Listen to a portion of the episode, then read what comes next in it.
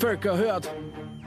Es rettet uns kein höheres Wesen, Gott kein Kaiser, noch Tribun, uns aus dem Elend zu erlösen, können wir nur selber tun. Herzlich willkommen zu Das politische Quartett, der Podcast gegen Notstandspolitik, weil wir drüber reden können, ehrliche Fragen, ehrliche Antworten und weil wir drüber reden müssen. Herzlich willkommen zum politischen Quartett, dem Podcast von uns Sozialdemokratinnen und Gewerkschafterinnen gegen Notstandspolitik. Äh, wir nehmen im Juli des Jahres 2022 auf und am 12. Juli 2022 wäre quasi der 133. Geburtstag der Arbeiterinnenzeitung. Ich tue jetzt gendern, auch wenn es damals nicht so Kassen hat. Die es leider mittlerweile seit 33 Jahren nicht mehr gibt, wenn ich es richtig im Kopf habe, weil es ist ziemlich genau 100 worden. Ich glaube, im 89er Jahr ist es eingestellt worden, wenn ich mich nicht ganz täusche. 91, okay, danke für die Korrektur. Ach, also 102 Jahre ist sie doch alt geworden. Sie fehlt noch immer, würde ich sagen. Gleichzeitig stellen sie natürlich in Zeiten wie diesen auch andere Fragen, nämlich wie kann man sowas wieder ersetzen in Zeiten, wo es fast nur mehr gratis Schundblätter gibt und so weiter und so fort. All das wollen wir heute diskutieren und euch zu Gemüte führen. An den Mikrofonen für euch sind heute Franz, Werner, Brigitte und Axel. Ja, wie, wie hat denn eigentlich die Geschichte der AZ überhaupt angefangen, wie sie liebevoll im Kurzen genannt wurde? naja, äh, die Arbeiterzeitung ist eigentlich die Nachfolgezeitung äh, der Gleichheit, die sozusagen das erste, die erste Zeitung der Sozialdemokratischen Arbeiterinnenpartei war. Äh, Und bei den Gründern der Gleichheit hat es drei Überlegungen gegeben, warum man eine Zeitung braucht, vor 133 Jahren. Das eine war sozusagen ein internes Dis- Diskussionsforum. Ne? Denn äh, am Heinfelder Parteitag ist dann gelungen, sozusagen die zwei wesentlichen Gruppen, die es innerhalb der Partei gegeben hat, die einen sozusagen, heute überhaupt man sagen, den, den Flügel der Mitte, die Veränderungen auf Basis der gesetzlichen Regelungen haben wollten. Es hat sozusagen aber einen großen Flügel innerhalb der Sozialdemokratie gegeben, Veränderung um jeden Preis. Sozusagen mit allen revolutionären Mitteln, die uns zur Verfügung stehen. Und Viktor Adler ist es gelungen, am Heimfelder Parteitag diese, diese beiden Flügel zu vereinbaren und eine, äh, eine schlagkräftige Partei zu gründen. Und damit sozusagen diese Diskussion zwischen diesen Flügeln äh, weit, also ideologisch qualifiziert weitergeführt werden kann, hat man damals die Gleichheit äh, gegründet. Äh, also es ist um Verständigung dieser Flügel gegangen. Und gleichzeitig war es sozusagen äh, Tribüne der Auseinandersetzung, ja, auch mit den anderen gesellschaftlichen Kräften. Äh, Und sie haben damals was ganz Interessantes gesagt, diese Zeitung dient auch zur Erziehung der Behörden. Also sozusagen, um diesen gesellschaftlichen Kampf äh, äh, sozusagen zu führen. Und, und das war gleichzeitig aber auch das baldige Ende der Gleichheit. Ne? Weil der Viktor Adler hat äh, in, in einer Nummer der Gleichheit dann sozusagen Partei ergriffen für die Wiener Tramway-Arbeiter und Arbeiterinnen und hat diesen Einsatz des Militärs, der da geplant wird, heftigst kritisiert. Äh, Die Gleichheit ist konfisziert worden, Viktor Adler ist vor das Ausnahmegericht gestellt worden. Wir kennen und wissen aus anderen Podcasts, er ist, dann vier Monate zu schweren Kerker verurteilt worden und das war aber gleichzeitig das Ende der Gleichheit. Ne? Diese Parameter, warum man die Zeitung gründet hat, sind auch weiter exis- existent gewesen. Also man hat dann sozusagen die Arbeiterzeitung äh, gegründet. Ähm, die ersten Herausgeber waren der Julius Popp und der Rudolf Pokorny. Und der erste sozusagen, heute kann man sagen, Chefredakteur war der Brettschneider. Das waren sozusagen diese drei Personen, haben rund um Viktor Adler äh, dann äh, sozusagen diese, diese Arbeiterzeitung am 12. Juli 1889 herausgeben. War da viel Zeit dazwischen nach dem Verbot von der Gleichheit? Nein, das ist schnell. Also das ist relativ, also in der ersten Nummer, ja, genau, in der ersten Nummer der, der Arbeiterzeitung wird der Prozess schon, äh, die Vorbereitung des Prozesses äh, von Adler und anderen äh, schon geschildert. Äh, es hat, wenn man so will, es hat, die Grundüberlegung war der Arbeiterzeitung so äh, es hat eine ideologische Plattform gegeben. Also es hat immer sozusagen, wenn internationale Kongresse oder, oder Veranstaltungen waren, war das sozusagen, ist es dort sehr genau geschildert worden, dann teilweise wortgetreue Wortmeldungen der jeweiligen Delegierten wiedergegeben worden. Dann war es auch sozusagen Arbeiterzeitung, da hat man dann Lassalle hat man zitiert oder der Engels ist äh, sozusagen, hat Texte und, und, und, und, Werke dazu gegeben. Es hat sozusagen, äh, die Arbeiterzeitung hat auch so einen literarischen Teil gehabt. Und sehr interessant war der Bericht aus den Werkstätten. Also meistens beginnt rund um Wien, dann natürlich auch Graz. Äh, und dann hat es halt Versammlungsankündigungen gegeben und wenn man die, die, die, die, weiteren ersten Nummern der AZ betrachtet, es waren immer sozusagen der, einer der großen Schwerpunkte war Berichte von den Streiks. Ja, sozusagen, also ob das Perlmuttererzeuger waren oder Knopfmacher waren sozusagen oder Bäcker oder Schuhmacher, also sozusagen da hat es immer genaue Berichte in der, der Arbeiterzeitung gegeben und auch gleichzeitig Aufrufe äh, zur Spendenunterstützung äh, der, der, der Arbeiter und Arbeiter. Weil es ja noch keine Streikkasse gegeben genau, hat. Genau. Also das waren so die, die, die Ursprungsüberlegungen. Ne? Die Frage für heute, die wir wahrscheinlich auch im zweiten Teil behandeln können, inwieweit sind diese Ursprungszielsetzungen sozusagen heute noch relevant? Ja?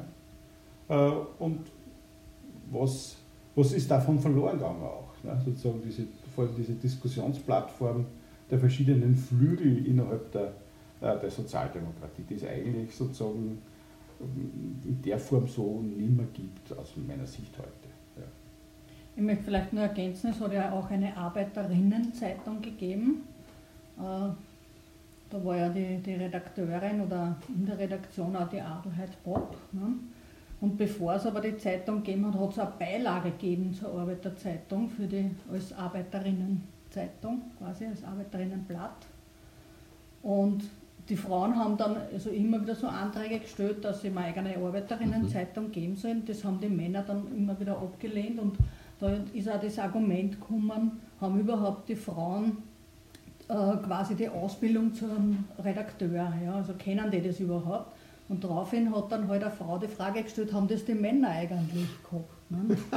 Also der Viktor Adler hat das dann eh, hat dann gesagt, ja, Frauen sind genauso befähigt. Ne? Und daraufhin ist dann äh, später hat es dann eine eigene Arbeiterinnenzeitung gegeben. Ne?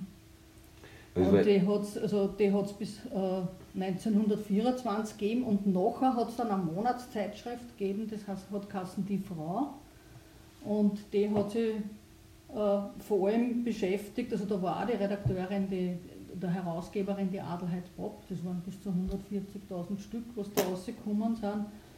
Und da hat es einen breiten Raum eingenommen, so um die Mutterschaft, sage ich jetzt einmal. Also da ist gegangen so um die Kinderfürs Kinderfürsorge, um die Geburtenkontrolle, auch um die Abtreibung. Ja. Also dass man so einen Gegenpart quasi zu den konservativen Frauen eigentlich äh, schafft dann. Ne. Es ist ja interessant, wie sie Argumente wiederholen. Aber das gleiche Argument hat es ja in der Partei und in der Gewerkschaftsbewegung gegen das Frauenwahlrecht gegeben. Ne? Mhm. Sind genau. Frauen überhaupt genug gebildet, um ihr Wahlrecht ausüben mhm. zu können? Aber was, was mich interessieren hat, gibt, war diese Beilage in jeder Ausgabe dabei? Oder? Ähm, das weiß ich nicht genau. Okay. Also, das habe ich irgendwie nicht ausgekriegt. Also. War die erzählt nicht, äh, nicht am Anfang gar keine Tageszeit? Nein, es war, war gar keine. Sie ist am Anfang erst 14-tägig erschienen, ne? Mhm, dann ab, Oktober 1889 dann wöchentlich ja? Äh, und ab 1893 sozusagen zweimal in der Woche. Und eine Tageszeitung ist geworden sozusagen im 1. Jänner 1895, da ist dann Tageszeitung geworden. Ja? Okay. Man muss ja gleich sagen, am Anfang, äh, also es hat teilweise äh, einfach willkürliche Beschlagnahmen der Arbeit, Arbeiterzeitung gegeben. Es gibt sogar Gerichtsurteile, was sagen, das ist sozusagen ganz, also nur für die Arbeiterzeitung angewendet. Also, weil die andere sozusagen äh, am Freitag ist erschienen ne, und am. Donnerstag ist austeilt worden und deshalb hat man es, äh, hat man es konfisziert. Ne, ja. Weil sie erst am Freitag erscheinen. Das haben aber alle Tageszeitungen gemacht. Ne. Und der Richter hat gesagt, ja, wenn es den, äh, den Behörden äh, sozusagen äh, nicht passt, dann ist es das zulässig, dass sie nur die Arbeiterzeitung, die Arbeiterzeitung sozusagen beschlagnahmen. Politjustiz. Also es war richtige sozusagen äh, äh, Unterdrückung des, des, des, der Zeitung der Arbeiter und Arbeiterinnen. Ne? Also ich, ich, weiß von der AZ nicht, aber ich, ich weiß von der Gleichheit. Ich glaube, die hat drei Jahre bestanden, wenn mich nicht alles täuscht, ungefähr. Aber die sind so über 40 Mal beschlagnahmt worden. Nicht? Ja. Also da sieht man, was sie da angespielt hat, sozusagen. Nicht? Interessant war ja, warum sozusagen, also historisch nochmal ein, ein Rückblick, ne? Äh, warum hat man die Gleichheit sozusagen, hat man aus diesen Gründen, die ich schon genannt habe, gegründet, aber vorher hat man eigentlich deutsche, äh, deutsche Zeitungen gelesen. Ne? Mhm. Und wie die, der Sozialistenparagraf in, in, in, Deutschland eingeführt war, war das der Verbot der, der, der Arbeiterinnenpresse sozusagen. Ja? Und es hat keine Zeitungen mehr, deutschsprachige Zeitungen mehr im österreichischen Markt gegeben. Ne? Also sozusagen, es war die, die, die die, die Not sozusagen der, der österreichischen Sozialdemokratie, wir brauchen ein Diskussionsorgan. Mhm. Wobei natürlich schon spannend war, das war in, in der Monarchie, äh, inwieweit haben tschechische Arbeiter, Arbeiterinnen oder, oder aus Schlesien, die Polnisch gesprochen haben, oder in Norditalien, Italienisch, da hat es mehrere Anträge gegeben bei, der, äh, bei, bei, der, bei, bei Parteitagen, dass auch sozusagen in ihren Sprachen Zeitungen gibt, die man aber dann äh, aus Kostengründen oder anderen Gründen sozusagen äh, nicht umgesetzt hat. Ja. Man, die Arbeiterinnenzeitung war ja genauso politisch. Nicht? Also da hat man genauso auch von, vor allem für die Dienstbotinnen, ja, die ja ganz schwer zu erreichen waren, hat man da immer wiederum Berichte gemacht und Forderungen gestellt und da sie aufgerufen, zu Versammlungen zu gehen. Ne? Oder die, die Hausgehilfinnen dann später und Heimarbeiterinnen. Also jene, die halt ganz schwer zu erreichen waren. Nicht? Und, und jene, die es überhaupt für, Politi für Politik nicht interessiert haben, da hat man dann versucht, halt über wirkliche Frauenthemen wie Kochen und Nähen, wie Schnittmuster und so, also die, die Frauen zu erreichen, dass, sie die, das, dass die einmal da in die Zeitung reinschauen und auch das Politische lesen. Ne? Es hat ja dann später, also auch nach 45 wirklich quasi zum guten Ton gehört, dass man die AZ abonniert gehabt mhm. hat in bestimmten Kreisen, sprich in der Arbeiterinnenbewegung. Weil was ich interessant finde, irgendwie diese, diese Diskussion eben um die, um die Notwendigkeit von Mehrsprachigkeit, gerade in der Donaumonarchie noch, mhm. aber das hat ja nicht gleich damit aufgehört. Ja. Es hat ja auch nach 1918 noch irrsinnig viel Leute in Österreich gegeben, deren Muttersprache nicht Deutsch war. Und es hat sich ja dann auch verkehrt irgendwie nach, nach dem Februar 1934, wie dann die AZ verboten war ist ja weiterhin produziert worden, aber eben in der heutigen Tschechischen Republik, in Brünn am Anfang irgendwie und dann halt illegal über die Grenze gebracht worden. Ja, na, du hast, du hast, es sind jetzt zwei so Fragen aufgeworfen, na, du hast die Frage aufgeworfen, was, was ist verloren gegangen?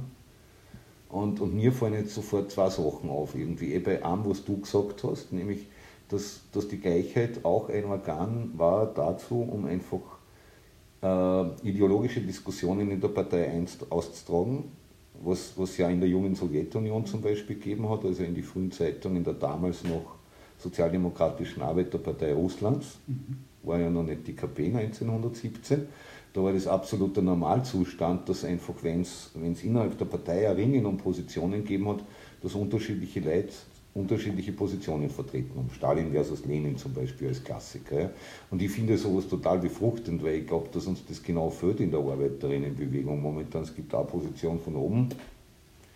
Wenn es eine Mehrheitsmeinung gibt, dann muss die irgendwie jeder vertreten. Ich meine, wir wissen alle, dass bestimmte, meistens sind es Männer, die mit einem D anfangen irgendwie oder in einem Bezirk, der mit D anfängt, wohnen die dann trotzdem ihre eigenen Meinungen von sich geben in ihrem Größenwahn. Aber dass es wirklich eine systematische Nutzung von Medien gibt, um die politische Diskussion voranzutreiben, das ist definitiv äh, verloren gegangen, glaube ich.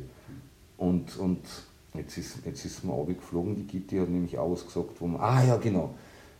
Ähm, du hast gesagt, die AZ oder, oder auch die Arbeiterinnenzeitung hat auch dazu gedient, dass äh, dass, dass Parteimitglieder oder politisch bewusste Arbeiterinnen, die nicht in der Partei waren, zu Aktionen aufgerufen worden sind. Das heißt zu Demos, Kundgebungen, auch Solidaritätsaktionen. Das ist zum Beispiel was, was komplett verloren gegangen ist in der Sozialdemokratie. Wann kriegt ihr jemals von der Sozialdemokratie den Aufruf, kommt zu einer Kundgebung, kommt zu einer Demo, kommt zu irgendwas? Das gibt es alle heiligen Zeiten einmal. Also das letzte Mal, dass ich mich daran erinnern kann, war es die Großdemo gegen zwölf Stunden. Tag und die 60-Stunden-Woche, das ist auch schon wieder ein paar Jahre her. Und sonst gibt es halt alljährlich den Aufruf zum Maiaufmarsch.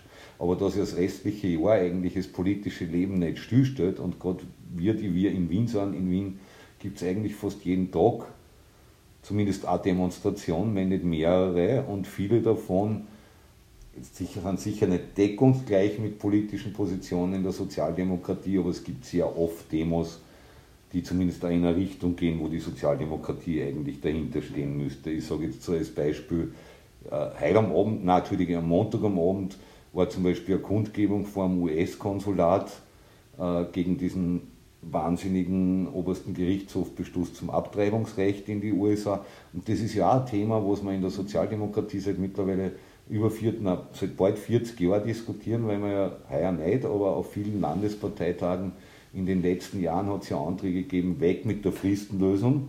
Wir brauchen endlich einmal ein echtes Abtreibungsrecht, weil die Fristenlösung, die wir momentan haben, sagt ja nur unter bestimmte Bedingungen, sprich wenn du in die ersten drei Monate der Schwangerschaft abtreibst, wirst du nicht bestraft. Aber das heißt nicht, dass es legal ist. Ja? Und insofern war das zum Beispiel, weil es mir einfach spontan einfällt, ein klassisches Thema gewesen, wo man eigentlich als Sozialdemokratie hätte aufrufen sollen, um hinzugehen. Einerseits, was natürlich frauenpolitischer Wahnsinn ist, was in den USA passiert. Andererseits, weil wir in Österreich auch noch immer nicht so super fortschrittlich sind, wie wir gern tun bei Frauenrechten, weil das Frauen nach wie vor keine echte Selbstbestimmungsrechte über ihren Körper haben. Und da gehört halt Schwangerschaftsabbruch einmal dazu. Ist eigentlich Steinzeit. Ich glaube, das, der spannende Aspekt von, von, von den Gründern und Gründerinnen der, der, dieser, dieser Zeitungen war ja sozusagen auch diese, äh, Sie haben es genannt, Erziehung der Behörden. Ne? Also in Wirklichkeit ist es äh, ja darum gegangen, sozusagen mittels der Zeitung sozusagen gesellschaftspolitische Veränderung zu betreiben, indem ich sozusagen einfach Missstände aufzeige. Ja?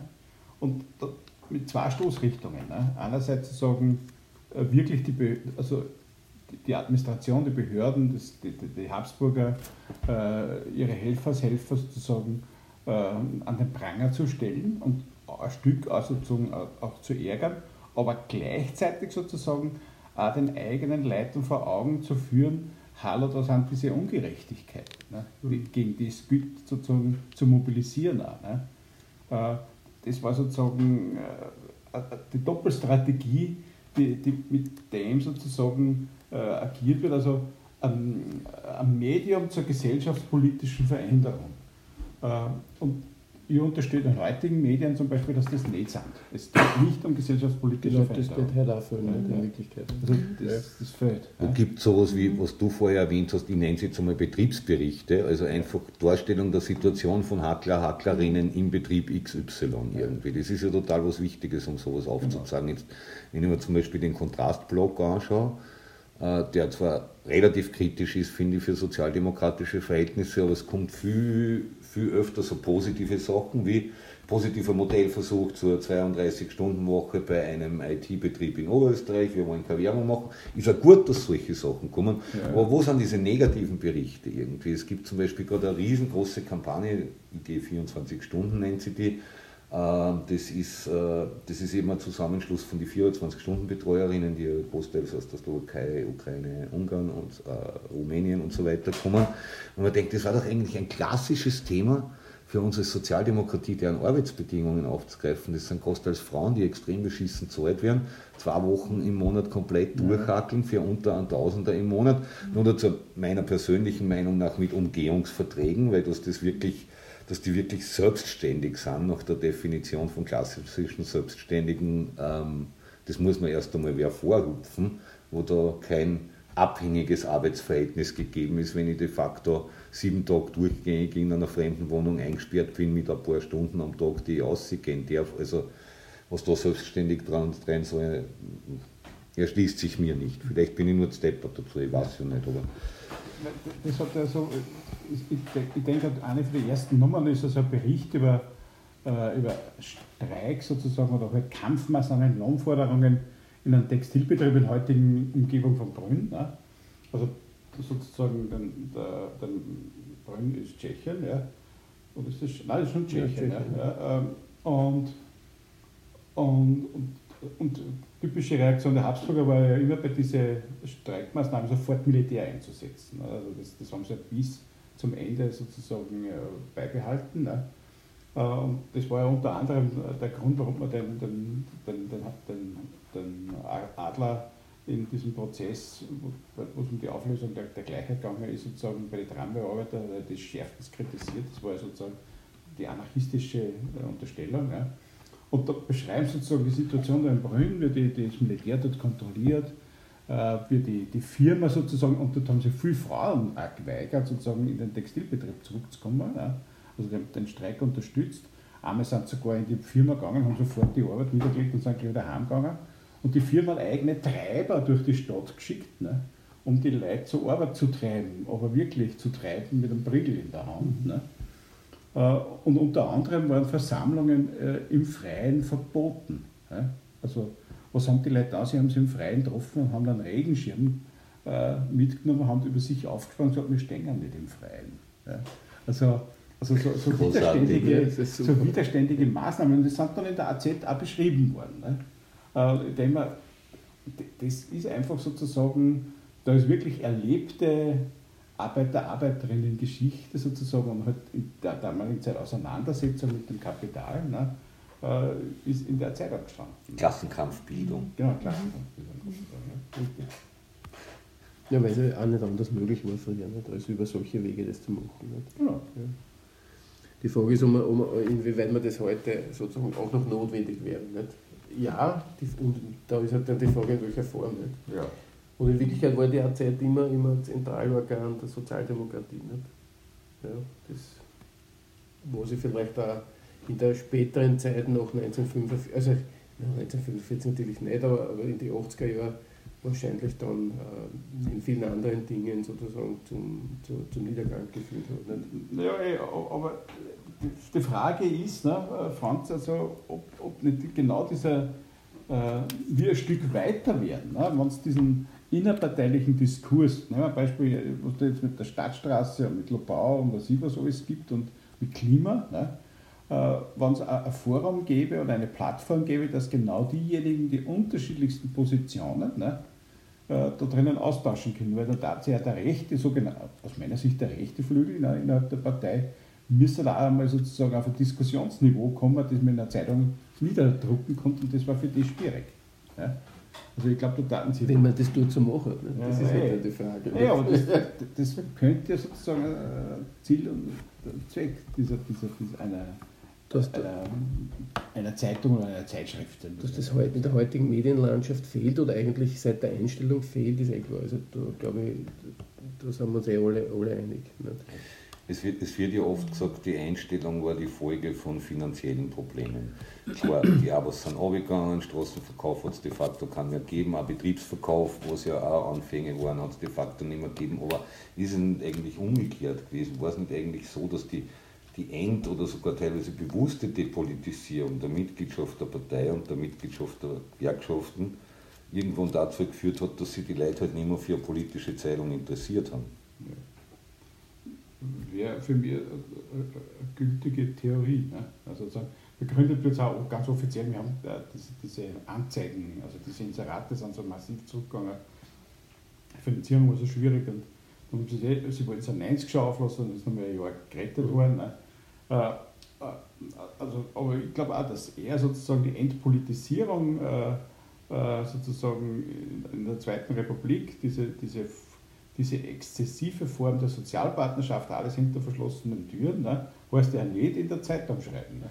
Und, und, ich mein, wenn du jetzt das war aber so ein Punkt, den man dort unterbringen könnte. Nicht? Und wenn du jetzt da sagst, Werner, die Inserate sind einbrochen, dann, dann frage ich, wie viele Inserate hat es im 1890er Jahr zum Beispiel gegeben? Irgendwie, ich würde jetzt einmal, ohne dass ich mir die alten Ausgaben genau angeschaut habe, ziemlich darauf wetten, dass da gar keine Inserate gegeben hat, sondern dass einfach die Einnahmen einzig über den Handverkauf kommen. So jetzt wissen wir, dass der Adler ein bisschen was von seinem Privatvermögen auch eingesteckt hat, aber das ist kein Inserat. Äh, aber, aber dass da wirklich viele Kapitalisten in einer AZ inseriert haben, in Wirklichkeit, in Wirklichkeit ist ja die, diese Abhängigkeit von kapitalistischen Inseraten ist ja auch schon eigentlich ein Zeichen dafür, dass man den Klassenstandpunkt ein Stück weit verlassen hat. Ne? Also was ich rausgekriegt habe, die, die ersten Auflagen waren so 6800 Stück, die ersten mhm. Nummern. Also sozusagen, das haben sie produzieren müssen, damit sozusagen äh, erstens die Abonnentenmitglieder kennen, die es schon gehabt haben. Ne? Äh, und dass sie sie irgendwie rechnen, sie dürften aber schauen, der Adler selber dürfte das äh, zugesponsert haben, die dürften aus der internationalen auch Geld gekriegt haben. Okay. Also, also das, Aus der zweiten internationalen. Genau, das, das, wird zumindest angedeutet. Ne? Mhm.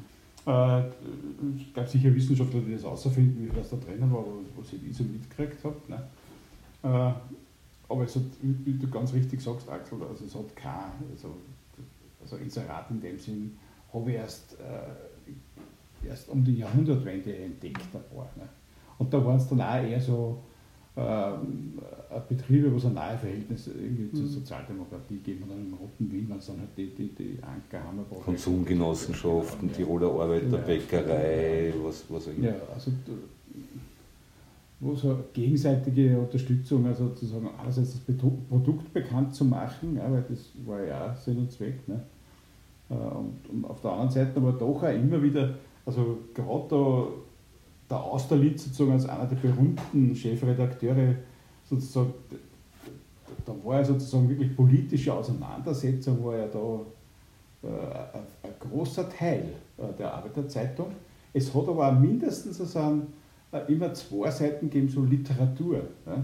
Zum Beispiel übersetzt die russische Literatur, ich entdecke gerade in den ersten Moment, ne? und so Art Romane in Fortsetzungsfolge. Ne? Also, um die Leute auch zum Lesen zu bringen.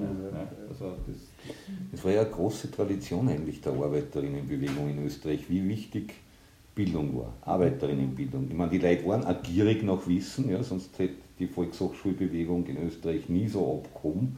Wurscht, ob das jetzt die Esperantistenbewegung war, die Esperanto oder andere, die auf Fremdsprach lernen wollten.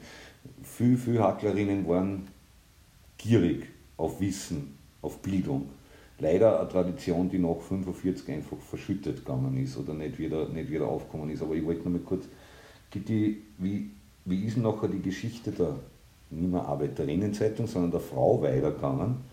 Ist die, ist die dann auch bis in die 90er Jahre erschienen? Oder? Die Frau ist bis, also ist im Februar 34, dann hat sie müssen aufhören. Es hat dann, also nach 1984, also 45 ist dann die Frau noch gekommen, aber die war bis 1984 eine Wochenzeitschrift.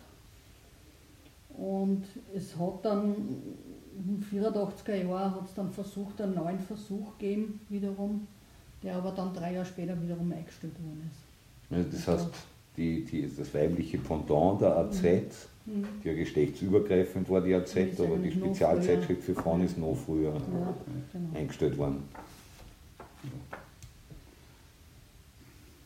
Man, ich habe jetzt so überlegt, also welche, es gibt ja heute so viele Medien schon, ja, also jetzt abgesehen jetzt außer Zeitungen, ja, und in den sozialen Medien wird auch viel gemacht und ich denke mal, ich glaube, wenn man, wenn man von der Partei fragt, die werden wahrscheinlich sagen, ja, wir machen eh so viel. Ne?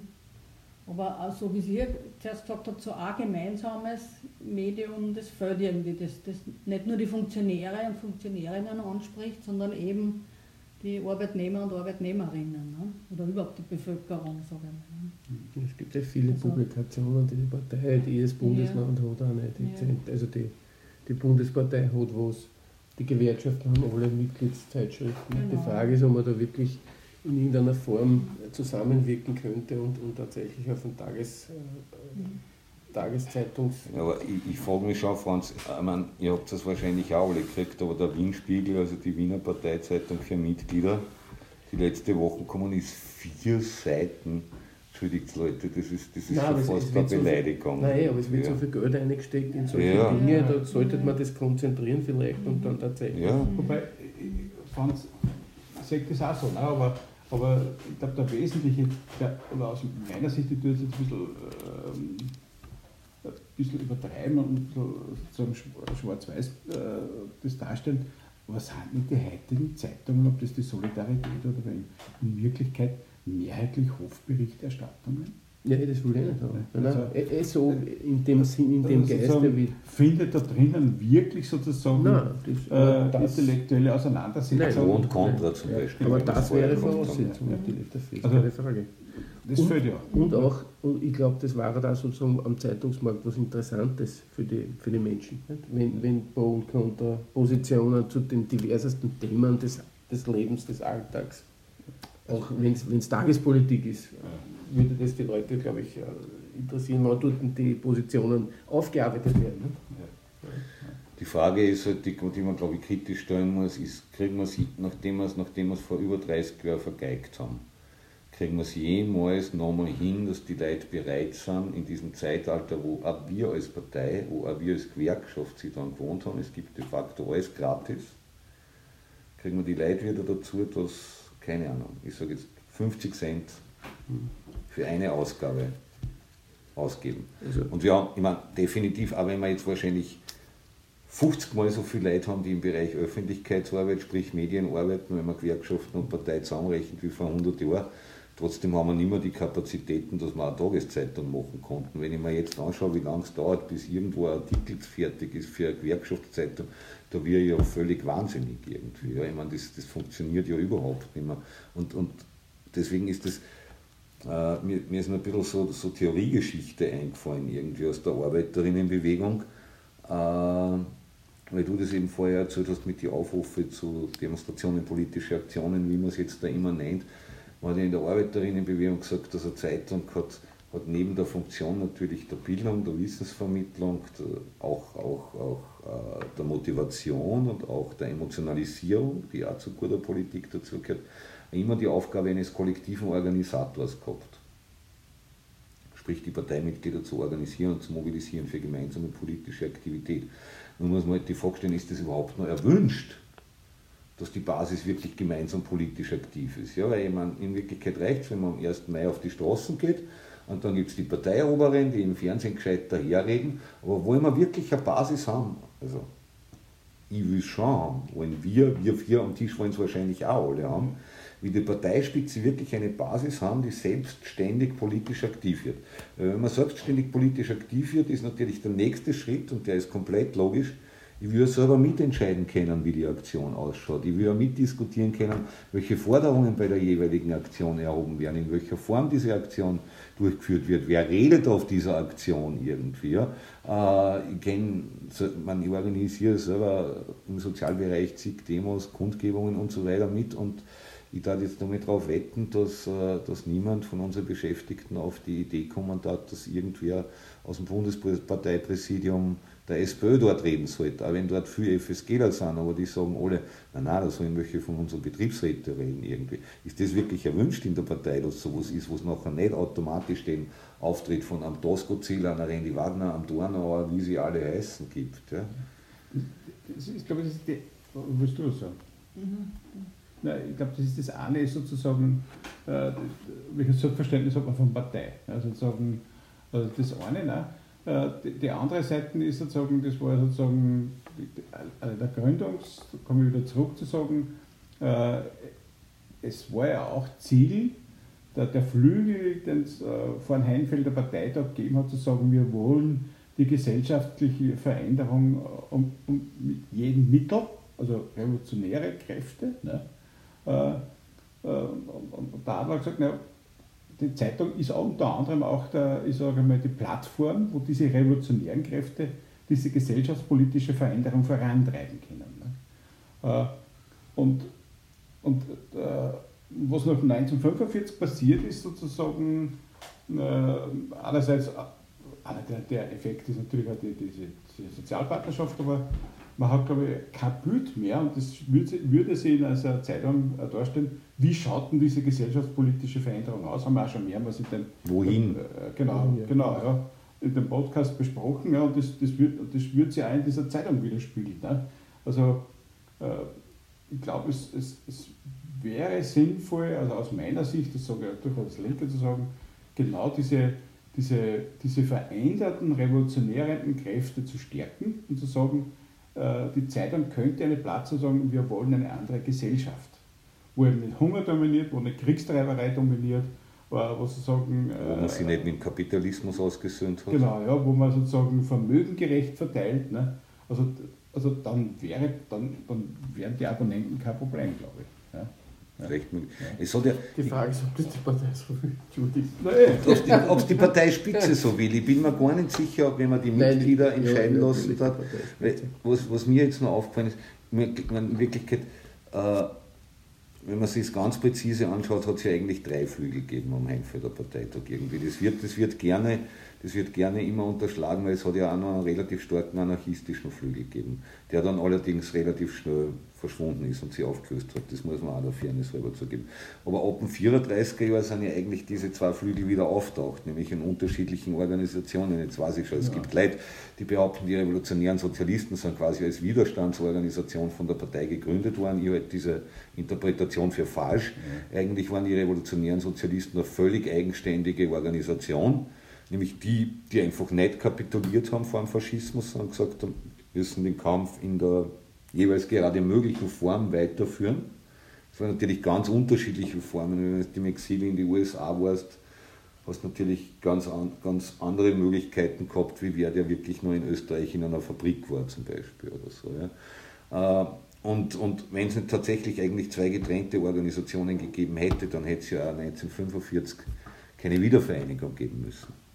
Und dann hätte ja die Sozialdemokratie ja bis heute nicht das Drei-Pfeile-Symbol, weil das Drei-Pfeile-Symbol hat ja keine Tradition in der Sozialdemokratie, sondern das Drei-Pfeile-Symbol ist von den revolutionären Sozialisten dann in die Partei eingetragen und war halt quasi einer der Kompromisse, weil die EAS haben die Großteil der Mitglieder gehabt und das, was halt von der SPÖ überblieben ist im Ausland, hat halt das Geld gehabt und viele bekannte Namen ja, und halt die Kontrolle natürlich auch wieder dann über Immobilien nach der Restitution und so weiter.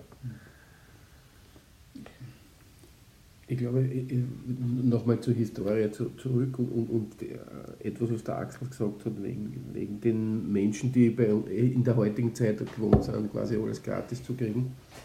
Zur Historie wollte ich noch, wollte noch erwähnen, dass, äh, was der Werner natürlich schon angeschnitten hat, aber, aber, das ist für mich sehr wichtig, dass zum Beispiel ja, Viktor Adler einen Großteil seines Vermögens eingesetzt hat für die Gleichheit der Arbeiterzeitung und viele andere Dinge in diese Richtung. Kämpfende also, Arbeiterinnen unterstützt genau, hat. Ja. Ich glaube, das ist auch ein wesentlicher Punkt, warum der Zugang vielleicht ein solcher war, wie du geschildert hast, wo es der Parteiführung äh, wichtig war in dem Zusammenhang. Ja. Da, da, da, wenn man sozusagen die Person Adler anschaut, in der Zeit zumindest, ne, äh, hat er neben der Zeitung hat es, hat es ja sozusagen eine zweite Ebene gegeben, wo er die Behörden sozusagen äh, erzogen hat. Ne. Die mhm. ganzen Gerichtsprozesse waren ja in Wirklichkeit, äh, wir würden heute sagen Sozialistenprozesse, aber sie waren umgekehrt auch sozusagen Prozesse, wo, wo die Sozialdemokraten und Demokratinnen sozusagen ihre Positionen kundgetan und durch die Gerichtsberichterstattung äh, äh, sozusagen ist zusätzlich sozusagen äh, die Position der Sozialdemokratie verbreitet worden. Genauso wie Kreisky und Co. noch genau, Mitte der 30er Jahre. Also Unter diesem Aspekt hätte ich immer gewünscht, sozusagen vielleicht eine AZ, die darüber berichtet, wie der Verfassungsgerichtshof sozusagen zu einer Sozialversicherungsorganisationsreform fehl, ein Fehlurteil fällt. Ja? Also zumindest so wie andere Positionen ausschauen können äh, und, und das über diesen Weg verbreiten. Und das äh, Zweite, was ich eben wollte, weil Axel gesagt hat, gratis, die Leute wollen alles gratis heute haben. Äh, okay, das ist die eine Seite, aber ich glaube, ich habe mehrere Berührungspunkte mit der Zeit aus meiner Jugend schon heraus, von meinen Eltern natürlich, von meinem Elternhaus, äh, wobei die Großeltern und den Eltern der Zeit äh, zum täglichen, zur täglichen Lektüre gehört haben. Und im Betrieb, wie ich zum Arbeiten angefangen habe, ist dort auch derzeit zu unseren Genossinnen und Genossen in den Führungsgremien gekommen. Und die haben das gratis bezogen. Ja, während da jeder normale Arbeiter und, und alle sozusagen den, ein Abo hatten von der Zeit, haben die Genossinnen und Genossen in den Führungsebenen die Zeitung jeden Tag bekommen und die ist gratis äh, an jedem zur Verfügung gestellt. Das macht es nicht aus, Natürlich nicht, weil das Geld sozusagen, das hat das Geld nicht einig, hätte das Geld nicht eingespült, diese Abos. Es geht um die Symbolik. Aber richtig, das ist schon der Zugang dazu. Nicht? Ja.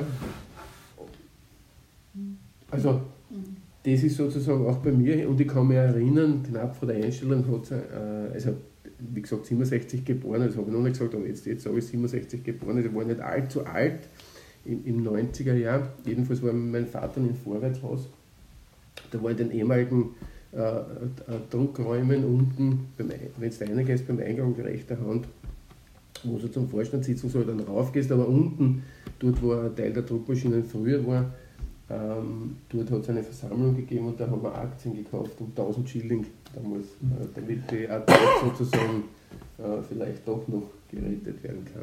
Und ein Jahr Das ist wirklich später ungefähr. Aktien, das heißt, die AZ Naja. ist in AG umgewandelt worden. Nein, das war so eine, so eine Baustein. eine, ein Baustein, eine Ja. Unterstützungs, aber es hat irgendwie Ja. den Namen Aktie getragen. Ich habe das eh noch zu Hause, ich habe es leider jetzt nicht ausgegraben für heute, hätte ich gern. Äh, Aber das kann ich mich auch noch erinnern und das war natürlich auch damals für mich schon sozusagen auf der einen Seite das Positive, dass da Menschen sind, die sich äh, bemühen darum, dass sozusagen der Widerpart zur bürgerlichen äh, Geschichtsschreibung oder zur bürgerlichen Presse bestehen bleiben kann, äh, wobei das äh, auch natürlich zu relativieren ist, das haben wir eh schon besprochen. Und auf der anderen Seite dann ein Jahr später äh, ungefähr äh, dann tatsächlich das endgültige Ausland.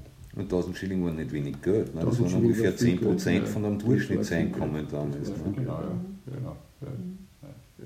Also ich habe jetzt auch gedacht, im Laufe der, der Diskussion, es war, war super, wenn so ein Medium hat, weil wenn ich denke, so wie, wie du die Veranstaltung gesagt hast, jetzt von, von Amerika zum Beispiel, dass da nicht aufgerufen worden ist auf, zu dem, ja, oder wir kriegen von den Sozialisten, sozialistischen Freiheitskämpfern immer super Veranstaltungen haben die, ja, die auch bildungspolitisch einen Inhalt haben, also einen guten. Und da finde ich es schade, dass das eigentlich nur die Mitglieder kriegen von den Freiheitskämpfern nicht? und nicht mehr Leute. Nicht? Also da liegt es an uns, dann, dass wir das weiter verteilen. Nicht? Auf der anderen Seite denke ich mir, wer von den jungen Leuten liest denn heute noch eine Zeitung? Nicht? Also und, und wenn ich mal anschaue, was, was wir an verschiedenen Zeitschriften daheim haben, ja, oder wenn ich äh, wenn ich Mails kriege, die elends lang sind, ich nehme mir die Zeit nicht mehr, mehr, dass ich das alles durchlese. Ne? Und, dann, und ich, ich bin jetzt schon daheim, ja, sage ich mal, ich, hätte Zeit genug. Ne? Also, Aber genau das spricht doch für sowas wie ein Zentralorgan. Wobei ich, ich sage Ja, jetzt ja. nicht automatisch, Ja. dass das eine gedruckte Zeitung sein muss. Das ist erst die nächste Frage für mich. Aber sowas wie, ein, wie wirklich ein, ein, ein Medium, wo alle zentralen Botschaften drinnen sind, in verschiedenen, in verschiedenen Teilen. Da kann es ja einen Teil Veranstaltungen Ja, ja, geben. eh. Ich finde es ja total wichtig, dass man nicht nur Politik hat, irgendwie, weil gerade Bildung funktioniert ja über Literatur. Oder ich finde es auch total wichtig, dass man Sport da aus einer Arbeiterinnenperspektive betrachtet und so weiter. Ja, also, oder auch Kultursachen natürlich, irgendwie Rezensionen von Theater, Kinofilmen, was der Kuckuck was, oder auch Fernsehfilmen meinetwegen gibt es ja auch manchmal. Viele Leute schauen mittlerweile Netflix und da darf es auch teilweise durchaus gesellschaftskritische Serien geben. Ich nehme das nicht wahr, weil ich bin noch nicht im Netflix-Zeitalter angekommen. Aber sowas wie ein Zentralorgan, wo's wirklich, wo wirklich die Sachen zusammengefasst sind, wo man so an einer Stelle findet, das glaube ich, könnte interessant sein. Und dann muss man halt die Frage stellen, was ist wirklich die gedruckte Version, soll es eine Website sein, soll es, soll es eine Website mit Ableger in die Social Media sein, soll es eine Kombination sein, weil man, kann- man kann ja auch durchaus sagen, ich mache eine Website, wo aber zentrale Sachen einmal in der Woche zum Beispiel gedruckt kommen oder so. Also da gibt es ja viele Denkmöglichkeiten. Das ist ja dann alles dazugekommen. Arbeiter, Arbeiterinnen, Sport, ne, sozusagen, das ist ja dann Was? der Kultur. Dann, also da haben wir teilweise äh, lebendigste Berichte, wann Arbeiterbildungsvereine gegründet worden sind. Ne, sind in, der, in diesen Nummern der, der AZ drinnen. Ne. Äh, also das ist teilweise spannend zum, zum Nachlesen. Und sie haben aber auch so, so, was für mich eigentlich neu war, zwei so Sachen. Also sie beschreiben und äh, verdiente Persönlichkeiten meistens, was verstorben sind, muss man auch ehrlicherweise sagen. Ich von Wilhelm Hasenkleber habe ich vorher nie was gelesen in dem Sinn. Ne? Also bekannt als, als deutscher Sozialdemokrat. Ne? Und, und dann beschreiben sozusagen in der Arbeitszeitung die Beziehung Österreich durch Deutschland und anhand, was der gefordert und was dann sein Lebenswerk war. Also man hat sozusagen dann Personen vorgestellt. Ne? Dann hat man mal einen Lassalle äh, vorgestellt an, an, sein Werk. Ne? Also sozusagen, also man hat dann sozusagen Biografien äh, von, von, von äh, verdienten Personen rund um die, ich sage mal, um die Sozialdemokratie und um, um die Ideologie der Sozialdemokratie dargestellt. Ne? Das war das eine. Äh, das andere natürlich viele Feste, zum Beispiel ein Märzfest, ein Lassalfest. Also das, das ist ja alles verloren gegangen, ne? Mhm. 45. Es gibt Mhm. kein Märzfest mehr, es gibt das Lassalle-Denkmal ist eines der wenigen Denkmäler, die man nie, nie mehr aufgebaut hat in Wien. Ja. Das es im 20. Bezirk gegeben hat. Ja. Ja. Ich denke, es geht auch oft um eigene Geschichte, also, dass man die wieder in die Köpfe von den Leuten bringt. Oder auch sowas wie, wie eine Gedenkkultur, wenn ich zum Beispiel, heute wenn wir den Podcast aufnehmen, am, am 28. Juni ist zum Beispiel der, Jahres, der 80. Jahrestag der, der Deportation von der kurzzeitigen Frau von Rudolf Hilferding gewesen. Ja. Jetzt kann man über Hilferding und sein Finanzkapital theoretisch politökonomisch denken, was man will, da gibt es Pros und Kontras, aber es ist ein Teil unserer Parteigeschichte, dass ein Österreicher in Deutschland Finanzminister wird, dem seine Frau eine Ärztin war, irgendwie, die selber eine Blitzgescheide war und sie, und sie eigentlich ihr Medizinstudium erst erkämpfen müssen hat, weil wie sie jung war, haben ja Frauen noch gar nicht Medizin studieren dürfen und hat zuerst ich glaube, wenn ich es richtig im Kopf habe, zuerst ist sie Lehrerin geworden, dann, was ja damals noch kein Studium war, dann hat sie Philosophie studiert, quasi so ein Blödsinn, ich sage es jetzt ganz zynisch, mhm. haben Frauen da auch schon studieren dürfen und dann hat sie eine dritte Ausbildung gemacht, wie es endlich möglich war, dass Frauen Medizin studieren, war eine der ersten Ärztinnen Österreichs. Ja. Und das ist einfach auch Teil unserer Geschichte, weil die war auch ihr Leben lang in der Partei und ist halt dann von den Nazis umgebracht worden, weil es halt jüdische, aus einer jüdischen Familie gekommen ist. Irgendwie. Das ist auch Teil unserer Parteigeschichte und das wieder ins Bewusstsein der Leute einzuhocken. Ja. Dass ja, dass ja gerade, ich bleibe jetzt an dem Beispiel hängen, weil halt heuer dieses, dieses Gedenkjahr ist, wo die meisten Massendeportationen aus Wien stattgefunden haben, weil das war halt im 42er Jahr, also ist jetzt genau 80er Jahr, dass da ganz, ganz viele Leute aus der Sozialdemokratie dabei waren und, und die sind nicht alle in diese wie ein, paar, wie ein paar Leute aus der Parteispitze in die Lager kommen, wo man relativ gut überleben können hat, sondern da sind auch ganz viele irgendwie in die echten Vernichtungslager gekommen und angeragelt worden einfach. Nur weil, nur weil sie in dem Fall Juden waren, die sind nicht als Sozis abgeragelt worden, sondern halt wegen irgendeinem komischen historischen Zufall. Sozi wird man ja, wenn man sich bewusst entscheidet, ob man in eine jüdische Familie geboren wird oder nicht. Mhm. Ob man in Wien geboren wird, in Oberösterreich, in Salzburg, wenn ich jetzt an, unser, an unseren Podcast denke, alles ein Zufall. Ja? ja, aber man kann, also, wenn man Lust und Laune hat, äh, die ersten fünf, sechs Nummern äh, haben wir sozusagen immer dann, wenn sie, äh, zum Beispiel die erste ist am, am, am, am 12. Juli, erscheint auf dem Blog Rote Spuren ein kleiner Artikel, Gründung der AZ, mit meistens sind es zwei Artikel oder drei, wo es sozusagen um Betriebe aus den, also um Berichte aus diesen Werken und Betrieben geht aber mit Link sozusagen auf die österreichische Nationalbibliothek, wo man sich das jetzt anschauen kann. Also das kann man sozusagen auch äh, dann dort verfolgen und genau in diesem 14-Tage-Rhythmus, wie es am Anfang erschienen ist, 14 Tage später, wie die zweite Zeitung erschienen ist, ebenfalls auf unserem Blog sehr cool, aber sag vielleicht nochmal die genaue Adresse vom Blog, wo sind die Leute finden. Also genau, und dann gibt es ja das Archiv von der AZ, genau. beziehungsweise genau. in, der, in der Nationalbibliothek sind ja mittlerweile ganz viele Zeitungen aus dieser Zeit auch digitalisiert. Ne? Digitalisiert, ja, ja ganz äh, genau. In der Nationalbibliothek ist die AZ äh, digitalisiert und auch die, die illegale sozusagen im Brünn. Äh, es ist ebenfalls mittlerweile digitalisiert. Es gibt da Teile davon von der Arbeiterinnenzeitung, da weiß ich aber nicht, ob alles digitalisiert ist, aber ich habe gesehen, dass sozusagen einige Jahrgänge sozusagen mhm. digital zur Verfügung stehen. Mhm. Ja. Was sollte man heute tun? Ja. Probieren wir noch den Bogen fertig zu machen. Ja. ja, die Frage ist wirklich, das haben wir eh schon vorher gesagt, ob man, ob man nicht äh, Überlegungen macht tatsächlich, und, und jetzt hast du gesagt, wie die Form auch immer am Ende des Tages ausschaut, man muss glaube ich, mehrere Kanäle bespielen. Das heißt, ob das jetzt ein, Facebook-Kanal ist oder eine Homepage oder wie auch immer das jetzt im Detail ausschaut. Aber ich denke mir auch, dass ein Druckwerk äh, das genauso ergänzen müsste. Und man muss sich halt Gedanken machen darüber. Und ganz wichtig in dem Zusammenhang ist natürlich, und das hat der Werner mehrmals erwähnt, oder wir alle auch, dass dort ein Diskurs geführt werden muss. Ja, weil sonst macht es keinen Sinn. Wenn ich einfach nur das bringe, was äh, die Parteispitze äh, sich so überlegt oder, oder welche Ideen hat, dann wird das auch wieder nicht funktionieren. Also ich, ich sage ich bin auch für ein Druckwerk, ob das dann wirklich täglich sein muss, sei dahingestellt, also das e. kann man auch vorstellen, äh, zweimal in der Woche, aber ich habe jetzt vor kurzem ein Erlebnis gehabt äh, von, äh, von äh, Menschen, die sich um Geschichte kümmern, äh, im 70er Haus in Mattersburg und die machen interessanterweise Geschichte aus der Küche. Okay. Also laden Leute ein, sozusagen, äh, um, um ihre persönliche Lebensgeschichte, also meistens ihre Lebensgeschichte zu schildern und dann rund um diese Lebensgeschichte der Person halt sozusagen mhm. geschichtliche Ereignisse in der, der, jeweiligen Region anschauen. Das müsste da so ein Zitat sagen, das müsste ja. so eine, Schreib-, eine politische Schreibwerkstätte sein. Ne? Genau. Also, sagen, wo Auseinandersetzung stattfindet und gleichzeitig aber auch äh, die, äh, das Angebot der politischen Bildung drin steht.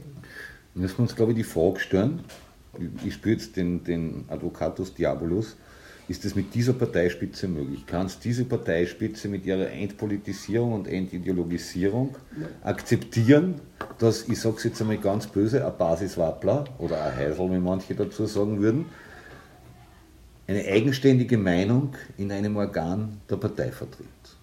Ja, den Lernprozess also müssen wir schon durchmachen. Ja, ich, ich glaube nicht, dass das zurzeit möglich ist unter der Parteispitze, sage ich mal. Ähm, ich denke aber, ich wollte jetzt einfach nur, nur einmal sagen, ich glaube auch, dass also gut war, wenn ein gedrucktes Werk, aber auch äh, eine Homepage oder so, irgendwas ähnliches, ein Blog oder so, dass sowas geben müsste. Und ich habe dann, weil, weil wir so diskutiert haben, soll es gratis sein oder nicht, oder die Leute wollen das gratis haben, da denke ich mir, also man müsste wahrscheinlich in der Partei einige Werk, einige Zeitschriften und bündeln, ja, also einige nicht mehr, mehr machen oder, oder zusammenbündeln und wirklich also, also ein kleines Blatt ja, gratis irgendwie hergeben können, so wie es halt bei den U-Bahn-Stationen passiert. Ne? Und dort eben so Diskurse und so anstoßen, ne? die, die dort angestoßen werden und das die Leute halt in der U-Bahn dann lesen, weil das lesen dann doch nur manche. Ne? Ich finde, das ist ein schöner Abschluss irgendwie. Diskurs, kritische Diskussion, Bildung, selbstständiges Denken. Aber wenn wir uns vielleicht heute, aber dazu ist wahrscheinlich ein Podcast auch nicht die richtige, äh, das richtige Format, wenn wir uns nicht hundertprozentig einig darüber sind, irgendwie, wie es ausschauen sollte, glaube ich, sind wir uns alle vier einig, es braucht wieder sowas wie eine mhm. Arbeiterinnenzeitung. Wie es dann auch immer heißt, ist, glaube ich, eine Frage, die kann man diskutieren. Mir persönlich gefällt ja der Name sehr gut irgendwie, bei anderen mag es anders sein, weil die haben ja ihren Größenwahn, dass sie als Angestellte besser sind und dass sie keine Arbeiterinnen mehr sind, was auch immer. Ja, liebe Hörerinnen und Hörer, ich hoffe, ihr habt die Diskussion genauso spannend gefunden, wie wir diese geführt haben. Wenn ihr Anmerkungen zu dem Podcast habt, dann schreibt uns einfach bitte zurück irgendwie an kontakt auf widerstand.at oder ihr könnt uns auch Themen vorschlagen für zukünftige Podcasts.